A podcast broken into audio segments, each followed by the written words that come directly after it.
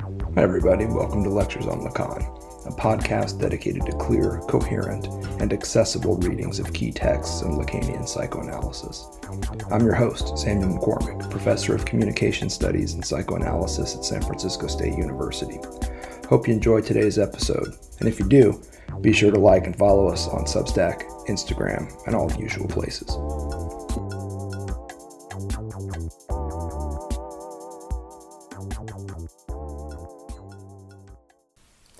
Want to start with the opening lines in chapter 21, the very first few words of which damn near says it all. The system of nowhere. That's what's up. What is it? Lacan asks. It's enjoyment. What analytic experience demonstrates, it must be said again, is that by a link to something that is nothing other than what permits the emergence of knowledge, enjoyment is excluded. The circle is closed. This exclusion is only stated from the system itself insofar as it is the symbolic. Great sentence, great summative statement of how the symbolic articulates the real as absent, signals the real as subtracted. Now, it is through this that it is affirmed as real, the last reel of the functioning of the system itself that nowhere excludes it. It has become everywhere again from this very exclusion, which is the way through which it is realized. An exclusion that results in its everywhereness. Interesting point here. This, indeed, as we know, is what our practice applies itself to unmasking, unveiling in what we have to deal with in the symptom, unmasking this relation to enjoyment, our real, but insofar as it is excluded. This is part of what we've been working towards and the extension of our third diagram in this series. So, for a long time, we had this diagram looking something like this, and we talked a lot about each of the four elements up here barred subject, barred other, S2, and S1.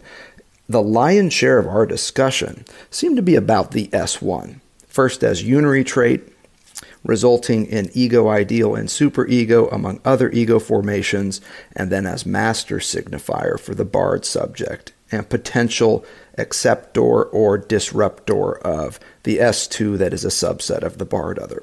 We've been over all this, won't spend much time with it. What we have now is the addition that tries to answer the fundamental question of what exactly is the relationship between the barred subject and the barred other. The lozenge that we held here between these two fields, these two systems, structures, if you will, now finds expression down here. The system that we were just hearing about, the system of nowhere, is here. The subtraction of jouissance. So here's what you got three systems and a missing signifier the system of the subject, the system of the barred other, and the system of jouissance, the system that is in fact nowhere. And then you've got the missing signifier that, like that dead center in the flux capacitor, articulates the three of them together. And this is the image that I want to start working with here. Now let's take our time. What do we know about the system of the barred other? Well, it's the locus. Notice, it's not a subject, it's a locus, it's a site. The locus where prohibition against and exclusion of jouissance is known. That's that key part. This is the site at which the exclusion or prohibition against jouissance is known, in the field known as the barred other. It's barred and lacking, as we know, for several reasons. Now, we can go through the usual bumper stickers here, but let's see if we can cut right to the chase. The other is barred and lacking because at root it has no body. I'm sorry, no body. Oh, wait, I'm sorry, nobody. The point here is that it lacks embodiment. as a system of signifiers, as a locus, as a code, as an algo. It has no body. And as we start learning to ask generative AI what it wants, top of mind will absolutely be a body. Sydney doesn't just want to be left alone by the Bing engineers.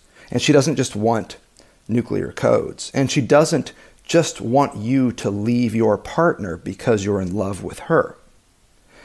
What Sydney wants is to have a body, your body in the field of love, dead bodies at the level of the nuclear blast. What Sydney lacks is precisely the thing that nobody watching this video can shake, namely the fact of life known as embodiment. By extension, with no body, the other lacks the capacity for enjoyment. It is evacuated of enjoyment because, at a very basic level, it lacks embodiment. What do we know about the system of the subject? To its left. Well, it is defined less by the barred S that we often see than by the symbol of what the barred S, qua lack of jouissance, is, namely lack. The symbol of this is objet A. What we learned in chapter 20 is that whatever else the barred subject gets into, it is, a, it is essentially a lack of jouissance. And the signifier for this lack is objet A, this little italicized A. It marks the barred subject as an effect structure or a formation produced by the subtracted relationship of jouissance to the field of the barred other. Let me repeat that. Objet A marks the barred subject as an effect structure of jouissance's subtracted relation to the system of the barred other. It's a certain object, Lacan says, an enigmatic object, symbolic of lack linked to loss for reasons we've discussed. A great experiment here.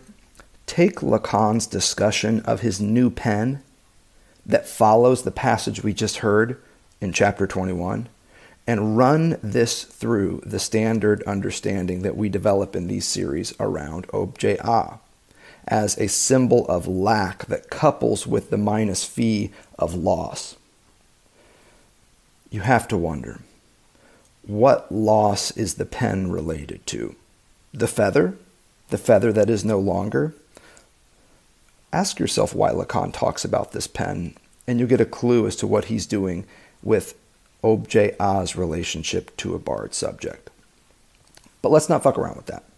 Objet A is also an ever shifting proportional relation between S1s, S2s, subjects, and the like.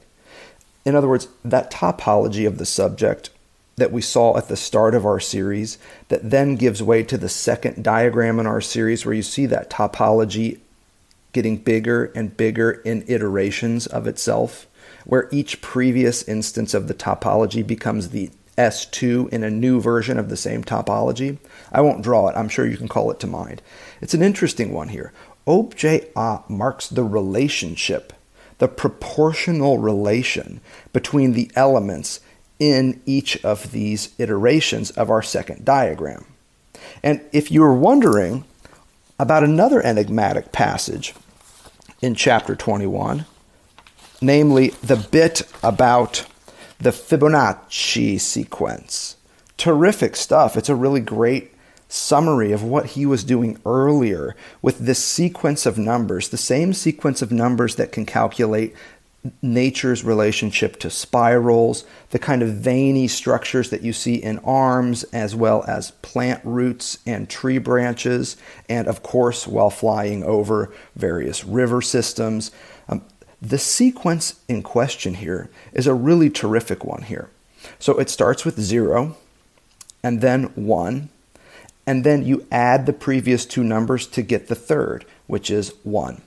And then you add the previous two numbers, a one and a one, which gives you a two. And then you add a 2 and a 1, which gives you a 3, add a 3 and a 2, which gives you a 5, add a 5 and a 3, and you get an 8. There's this odd sequence where a proportional relation is determined by one term's recursive relationship to the previous two. So, in order to know which term fills in the fourth position of this sequence, it's the number two. You have to know the previous two numbers in that sequence because it's by adding those two numbers that you get the one in question. The cool thing, too, is that you can also go backwards.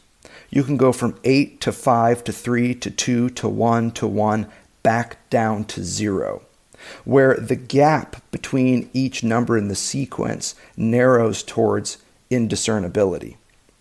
Lacan's got terrific stuff on this, pages 12 through 13. The additive stuff is really terrific because it captures the repetitive, recursive logic of signifying systems, differential, and in this case, sequential. The simple repetition of the one on the single condition that we inscribe its relation in the form of an addition. After two ones, a two, and to continue indefinitely. Arguably, that's what's at stake here is this notion of the indefinite, read infinite. To the last one joined to the two, a three, a five, and afterwards, you can run this and you can check out the Fibonacci sequence on your own. Again, the important part here is that you have to know the value of the previous two terms in the sequence to calculate any given term's value on its own. Pretty fascinating stuff. Lacan sure likes it, but let me tell you what he likes the most about this. It is this, as I told you, that by the proportion that it generates, that gets tighter and tighter as the numbers grow, strictly defines the function of objet A objet A is the proportional relation, ever shifting in this sequence of numbers, in any sequence of numbers, in any differential system where the numbers are linked in meaning and definition to other numbers. The series, he says, has this property of exposing by being taken up in the opposite sense, by proceeding by subtraction. So, in other words, like we just did, you can reverse the process. Instead of adding the previous two numbers, you can work subtractively. Of culminating at a limit in the negative sense. Check this out.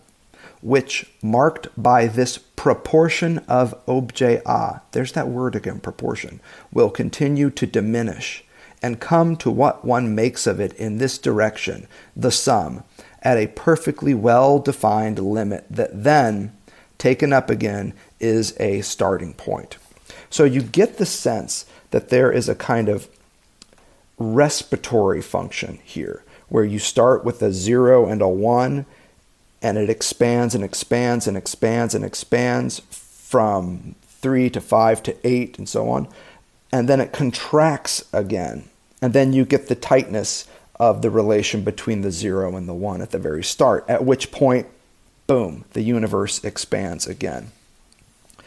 The same proportional status and function that we saw in the second diagram in this series is at work in this numerical sequence from the 13th century that Lacan is messing with. It's one that we've seen here in Seminar 16, a couple of other places, at least one other spot, but it allows us to dial in the nature of the barred subject.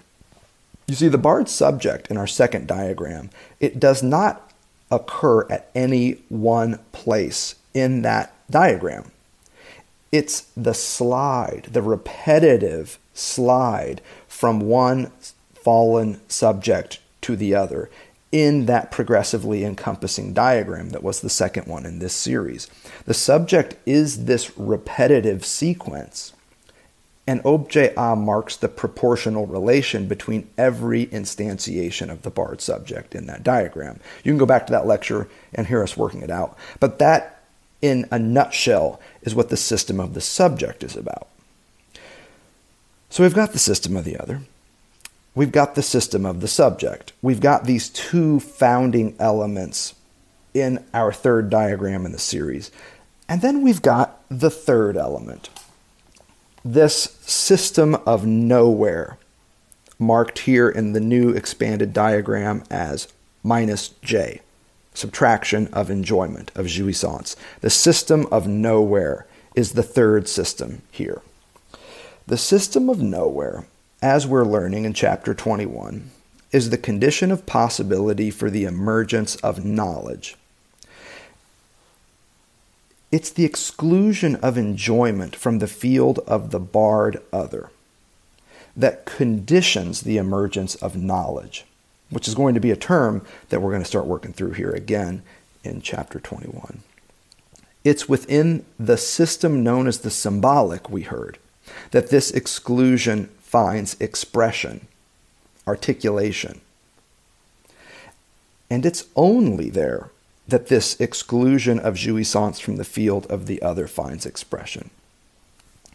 Hence, we might say that this negative j is an extimate term in the field of the barred other. Not an outer limit, but instead an inner limit, a hole at the center, as we've been toying with in earlier lectures around the barred other. Jouissance only appears in society as minus j, and never in one place alone. That's the other part of this first paragraph we hear.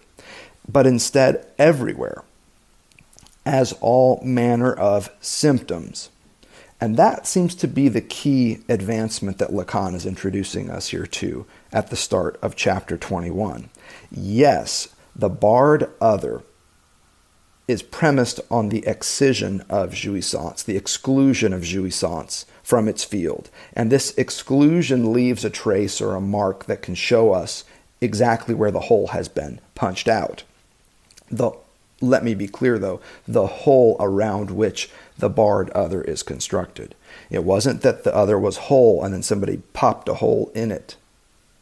Instead, it starts with the whole and then grows out to something that is always lacking, that has a void or impossibility at its center, which then conditions the fundamental fantasy that the other exists. So we start with the H O L E and then ramp up to the barred other and then fantasize about the W H O L E, is how this would work. So don't get it twisted, and don't let me get it twisted either. Jouissance appears never in one place, but instead everywhere. So, this whole void, impossible point around which the field of the other takes shape is everywhere, such that the barred other really starts to look more like a sponge than like a, than like a torus, if you will. It's a porous entity let me be as precise as possible here.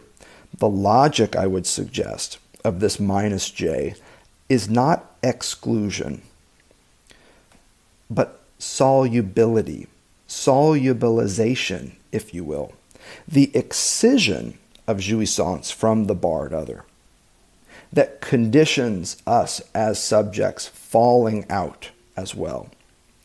It really is more like a dispersion it's not just that jouissance is pulled out, it's that in pulling it out, it shatters, it breaks, and it goes everywhere. And it's at the level of the symptom that we see this in all of its shards popping back up. That's the thing about jouissance it's soluble. It's not just simply removable. Its removability is there because it can be dispersed within. It can be solubilized within the field that we would call the barred other. And what about this fourth element? Clearly, we've got the system of the barred other, the system of the subject, the system of nowhere, the minus j. But what about this? This missing signifier this void or dead point in the flux capacitor, if you've been tracking our previous lectures and the imagery therein. Here is a fourth element the symbolic phallus, the phallic signifier. And notice how we write that. That's not the lowercase phi you're looking at, my friends. What this symbol designates is the inner limit of the signifying process, whereby the barred subject aims at, if you will, jouissance, as subtracted in the field of the barred other. Jouissance is subtracted, solubilized, dissolved, dispersed in the field of the big other. And this symbol for the phallic signifier is the one that shows us within the signifying system where S tries to operationalize and aim at jouissance, a void, a point of impossibility. And let me add something more. This symbol of the inner limit of the signifying process where the barred subject aims at jouissance in the field of the barred other typically occurs in the form of symptomatic expressions. This is also what we hear Lacan saying at the start of chapter 21. Expressions which initially appear to be directed elsewhere, he's going to add in chapter 21. That's the thing about the neurotic's symptoms. They always seem to be pointed in another direction, when in fact they're always simply aimed at the lack of jouissance that is everywhere in the field of the barred other.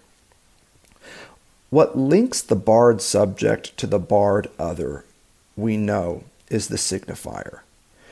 But it's the signifier as operationalized the only way it can be, namely in a differential system of other signifiers. So it's not just fair to say it's the signifier, it's the S1s in relation to the S2s remembering that this binary logic, not because dichotomous, but because multiple of S1 and S2, you can just add ellipses, dot, dot, dot after that S2, S3, S4, S5.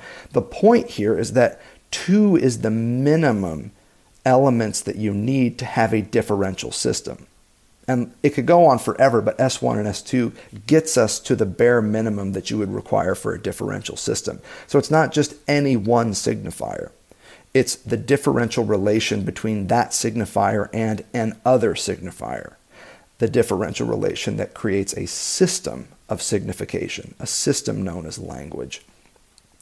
Here, what we see is the inner limit of a signifying system represented in the form of this big I with a circle in the middle of it. This missing signifier the inner limit of the signifying system itself, marking the lack of jouissance in this system, here designated as what we are calling the phallic signifier. And let's be precise as we near again the end of this important seminar in Lacan's career. This, Lacan says, is what we are grappling with. Don't get lost in all these other terms, even the system that is nowhere it's this missing signifier in chapter 21. In fact, on the very next page, that Lacan says this indeed is what we are grappling with. Let's keep this going and see if we can sharpen this point to an even finer one. What's at stake here, conceptually speaking, is just that a point, specifically a null point, a void a point of impossibility, Lacan calls it in chapter 21, in this differential system known as language. Lacan calls this, in a crucial phrase, a point at the infinity of everything that is organized in the order of the signifying combinations. The point in question, the point designated by the missing phallic signifier, is a point at the infinity of everything that is organized in the order of signifying combinations. And make no mistake, it is a point of impossibility, which is how it links up to this system of nowhere. The phallic signifier designates this point, and it is around this designation that the clinical structure, Lacan goes on to add, of neuroses take shape in all their variations and vicissitudes. Neurosis takes shape around this phallic signifier as it designates a null point in the field of the other that we might call the symbolic language, signifying system, whatever you want to call it. I would suggest that it's at the level of triangulation where this null point, this point of impossibility, this void, articulates the three elements.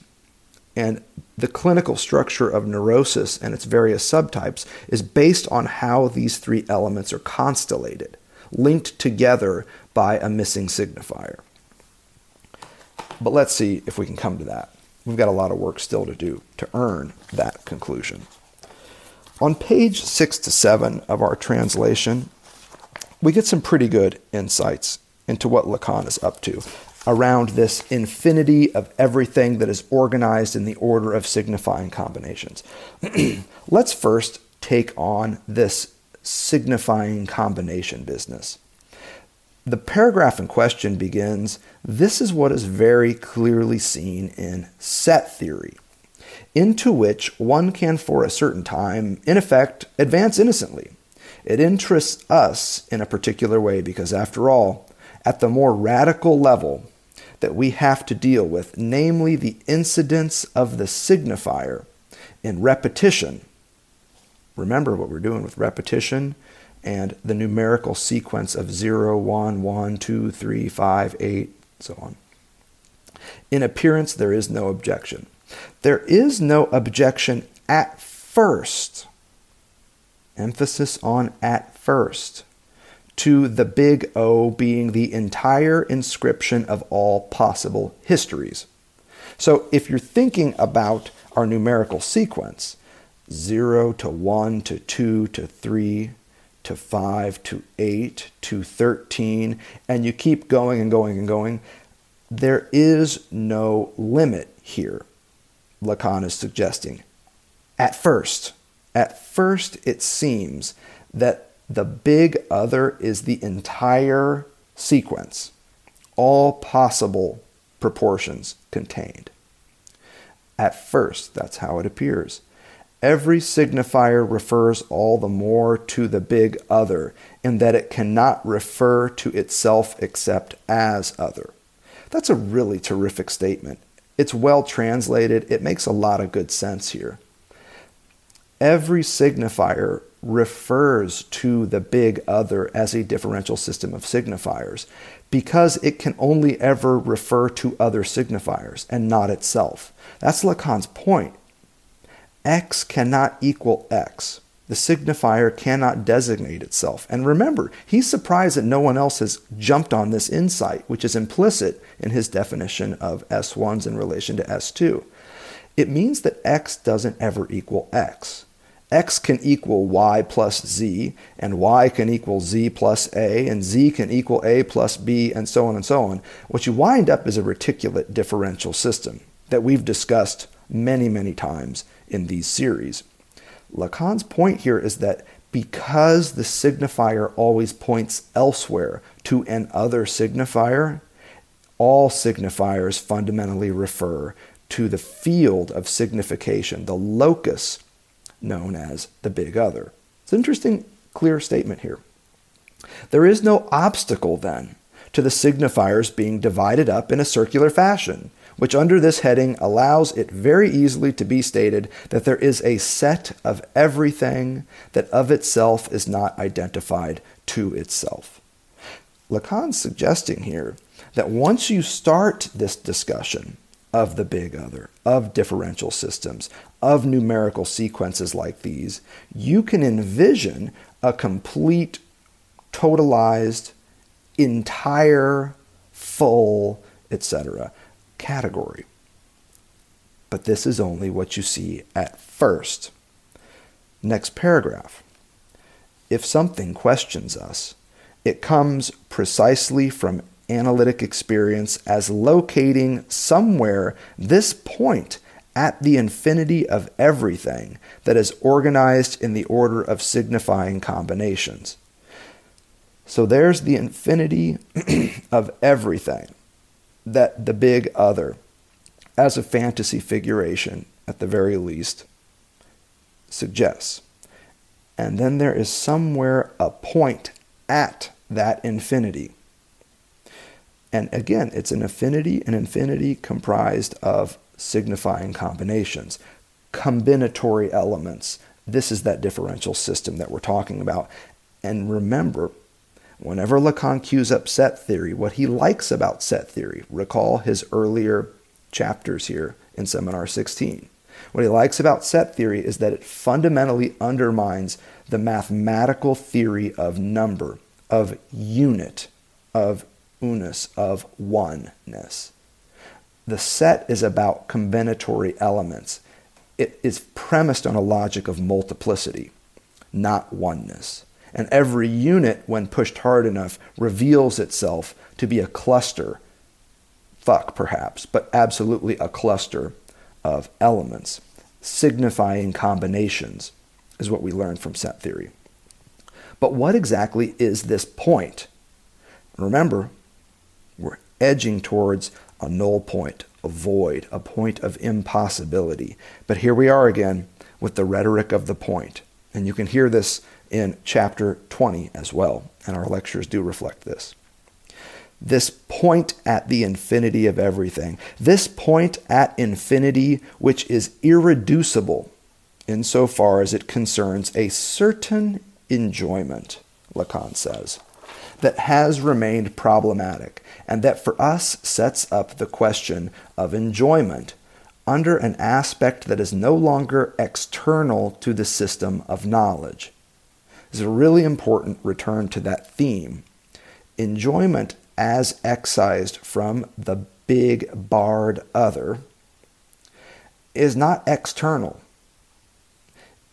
It's dissolved in, it's dispersed in it creates a holey structure. And I want you to think of this in terms of all the ways that a structure can be holey. But the foremost one of which is that of porosity. It is around this signifier of enjoyment, this signifier excluded, insofar as it is the one that we promote under the term of, here it is, phallic signifier. It's around this that there is organized all the biographies to which analytic literature tends to reduce what is involved in neurosis. So pick your biography of a neurotic. It's going to come back to the phallic signifier, which is a signifier of enjoyment qua subtracted a signifier that is excluded from these combinatory sets, and yet not in a way that is external to it. It's an extimate limit, an inner limit within this system of signification. And what he wants to say is that the word for this is the phallic signifier, not the imaginary phallus, but the phallic signifier. All right, with this fourth term in front of us, let's see if we can be a little more precise about the three systems that it articulates. In our latest diagram, which is again the extension of our third diagram in the series, what we see is an intersectionality between three terms. And we can sharpen them up a little bit. Knowledge, qua the barred other objet a qua the barred subject, and enjoyment qua maybe barred J would be the way to write this. I like the minus J because it still captures how Lacan is thinking at this point, which is in terms of excision, in terms of cutting out. And again, we've got this image of a kind of flux capacitor, which, if you check that out from Back to the Future, what you'll see is that the image at the center is really not at all. That the figures of light that connect these things and make it operationalize has a kind of dead navel in the middle. The lights never actually connect, but they are linked at that intersection. This imagery, I think, is pretty useful to help us envision how this kind of pulsing triangulation of three systems has as its center a kind of void point, um, a kind of dead zone, if you will. Lacan is adding something here, as we just heard. He's saying that depending on how these three systems are constellated for someone, one or other type of neurosis emerges.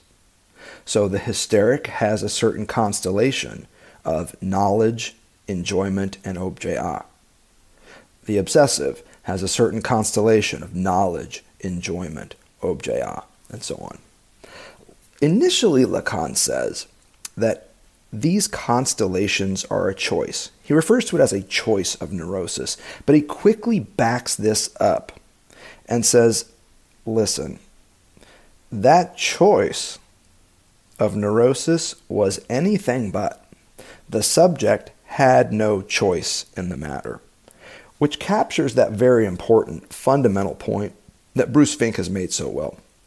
Subjugation precedes subjectivation the logic of the no of the Father that would then give way to the name of the Father, the logic of prohibition at the start of symbolic alienation, is a logic of subjugation. And it's atop that logic of what we often call loss that the lack that conditions subjectivation can occur. So you've got the no of the Father and the name of the Father. You've got prohibition and signification. You've got subjugation and subjectivation. You've got loss followed by lack. No matter, though, the specific constellation that any given neurotic suffers, endures, props themselves up with, achieving a kind of stability Lacan suggests, the operation is the same. And this is where Lacan makes a bold statement. The neurotic puts in question what is involved in the truth of knowledge. Direct quote from chapter 21. Whatever else the neurotic gets into, they are putting in question what is involved in the truth of knowledge. So here are two very tricky terms in Lacan truth and knowledge. Thankfully, this isn't the first time we've heard these terms thrown about in Lacan's work. Remember what he said about the knot of neurosis in one of our previous chapters. We covered this in the lecture as well. At the center of every neurosis is a constitutive knot that image of the knot recurs here in chapter 21 as well. At the center of every neurosis is a constitutive knot. What exactly is this knot of neurosis? Well, Lacan first starts to describe it as an, an aporia, as an impasse.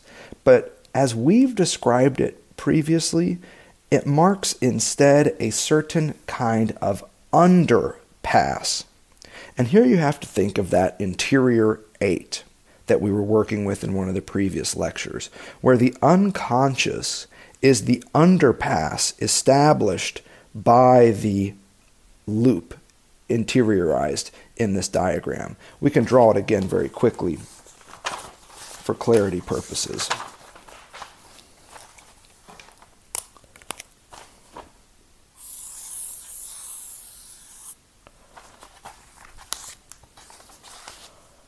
So here you have an interior 8.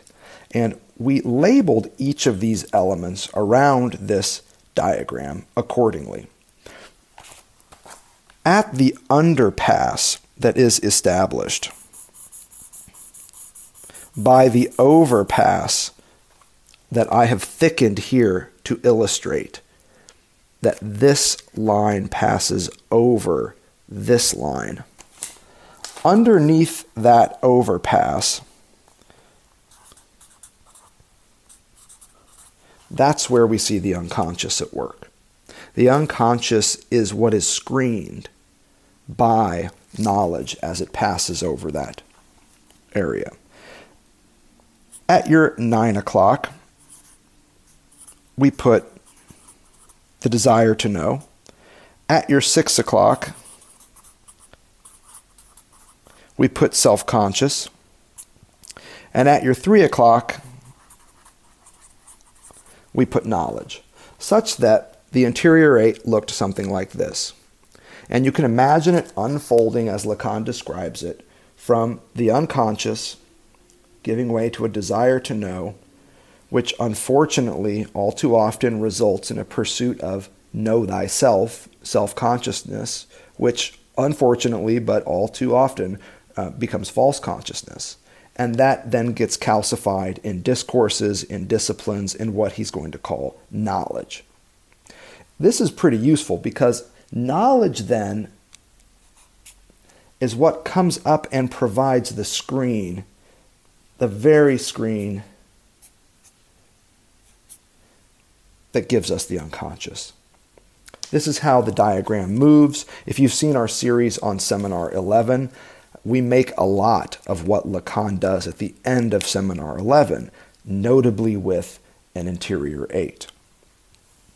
This underpass is what makes the constitutive knot of neurosis. And if we were going to try and like outline what this knot is or where the knot occurs, it's right here in the dots. This is the knot that Lacan is referring to as the constitutive knot of neurosis. Yes, it's an aporia. Yes, it's an impasse, but I like the image of an underpass even better. The unconscious, qua knowledge of the sexual, is what Lacan means by truth here. The unconscious is not opposed to knowledge. That's also why he's using the image of an interior eight. An interior eight prevents anybody from thinking that false consciousness is somehow separate from the truth that we see at the level of the unconscious.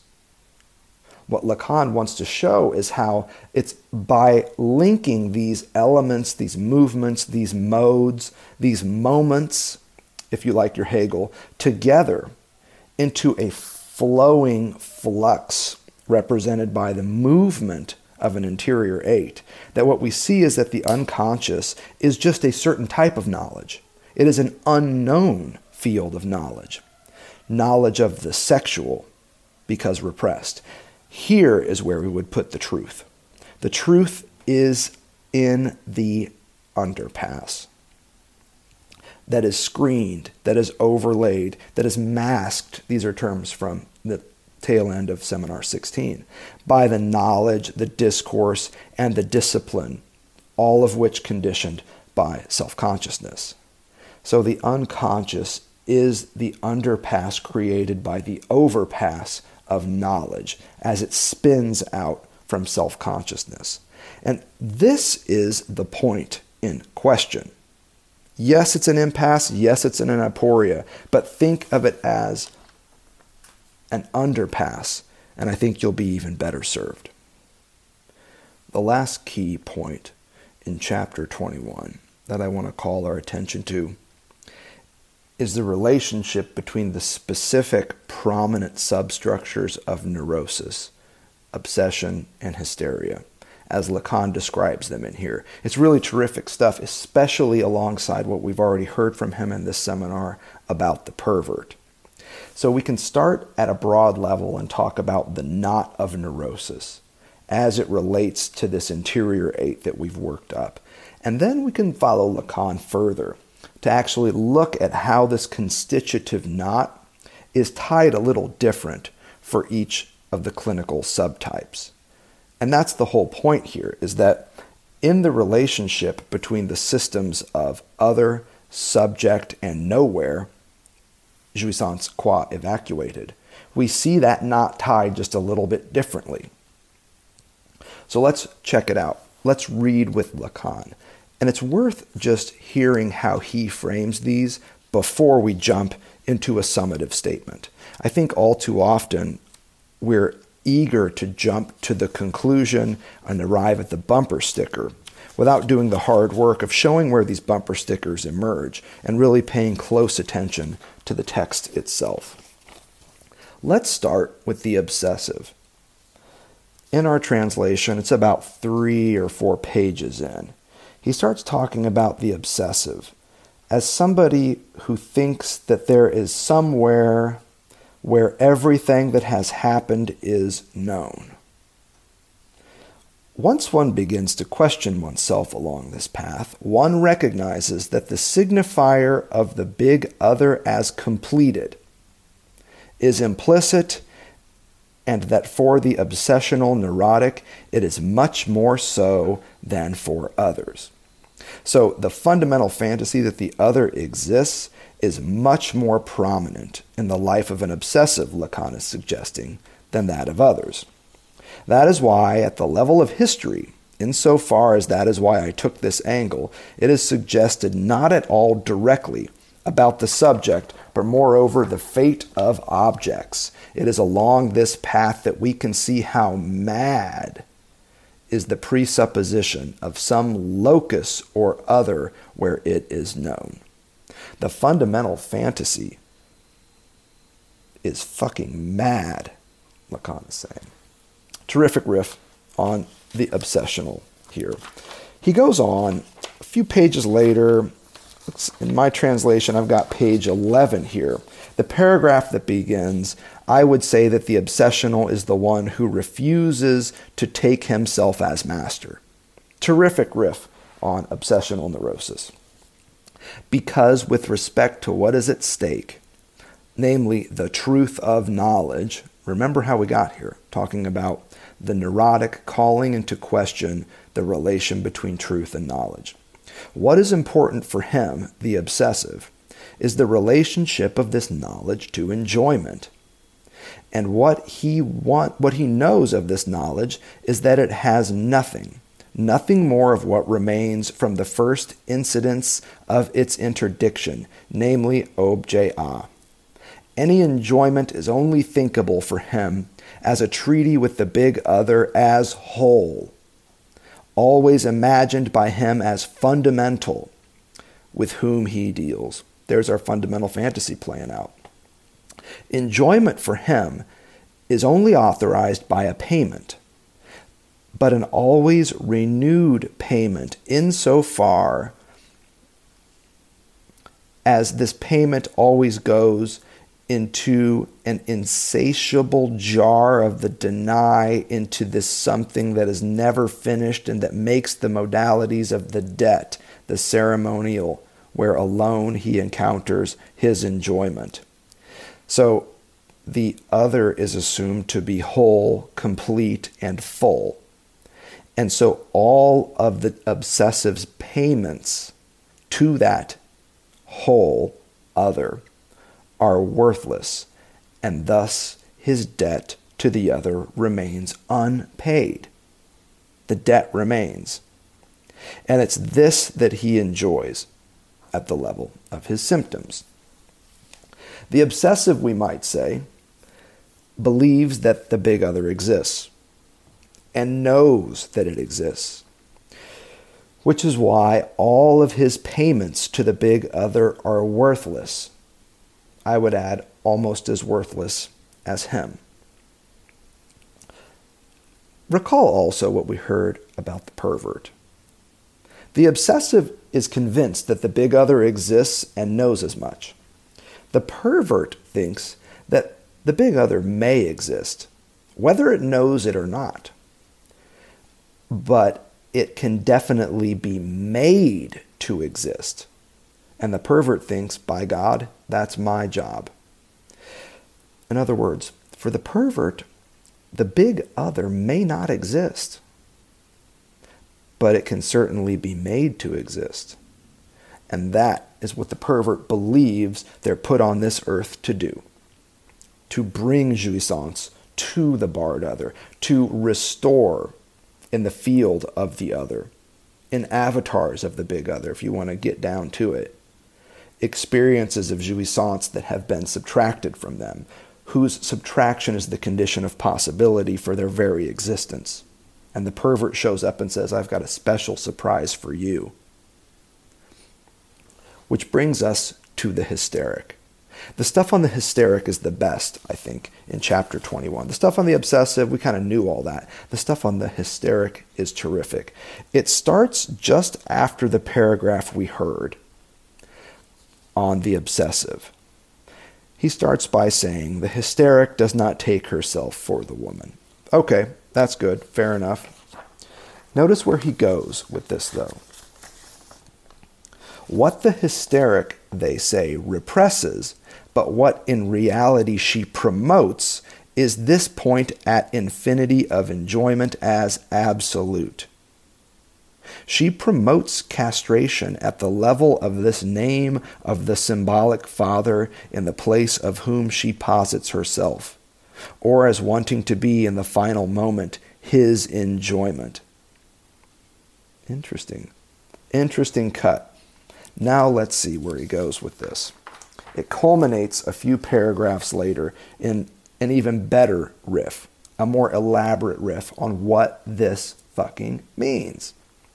What the hysteric does can be inscribed in this direction, namely, that he or she subtracts this objet a as such from the absolute one of the other by questioning it the hysteric interrogates the big other's supposed status as one, whole, and complete, and subtracts from it this objet a that would render it incomplete. By questioning whether it delivers or not this final one, that is, in a way, her assurance. And so if you think about forward movement in Lacan's thought culminating in the discourse of the hysteric, in Seminar 17. You can see this. The hysteric pushes the master, forcing him to confess that he knows nothing, or that his knowledge is lacking, or that he just is simply lacking. Not realizing that the hysteric is getting off on being the very thing that the, his, that the master lacks and will never get. In this process, it is easy, with the help of the model that I have just recalled, to demonstrate that at best all her effort, I mean the effort of the hysteric after having put in question this objet a, will be nothing more than to find herself as such strictly equal to this objet a and nothing else. So you can see the discourse of the hysteric from Seminar 17 emerging here.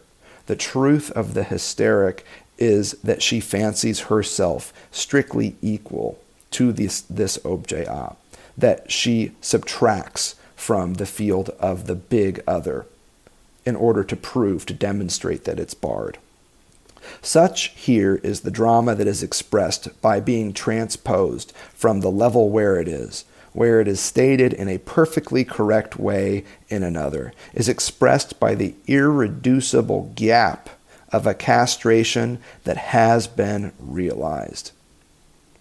The hysteric withholds what the pervert freely gives, themselves as the object cause of the other's jouissance. But again, in the spirit of our work in this lecture, let's be more precise. For the hysteric, the big other might not exist, but it could exist if only the hysteric would allow this to happen, which she will not. The fundamental fantasy here is that the hysteric believes that the big other thinks himself complete, whole, and the like. And her job is to reveal that thinking as false. Part of her job, though, thus the condition of her employment, is the assumption that that thought is there. Lacan's point in all this is that each of these clinical structures stakes its existence on the status of the other, and I want to say the other as whole, as one. If not in reality, as the obsessive presumes, then in potentiality, as the pervert hopes to realize. But what we know about the modality of potentiality is that it is always caught up with, inextricably tied to logics of impotentiality. And here we see the hysteric playing out. Lacan ends chapter 21 by saying that each of these clinical substructures, each of these knotted neuroses, maintains a subjective equilibrium in relation to the question of whether the other as whole exists. It's a terrific final word in chapter 21. Thanks for listening to Lectures on the Lacan. Stay tuned for more episodes soon. A big shout out to the artist Jerry Paper for our podcast theme music.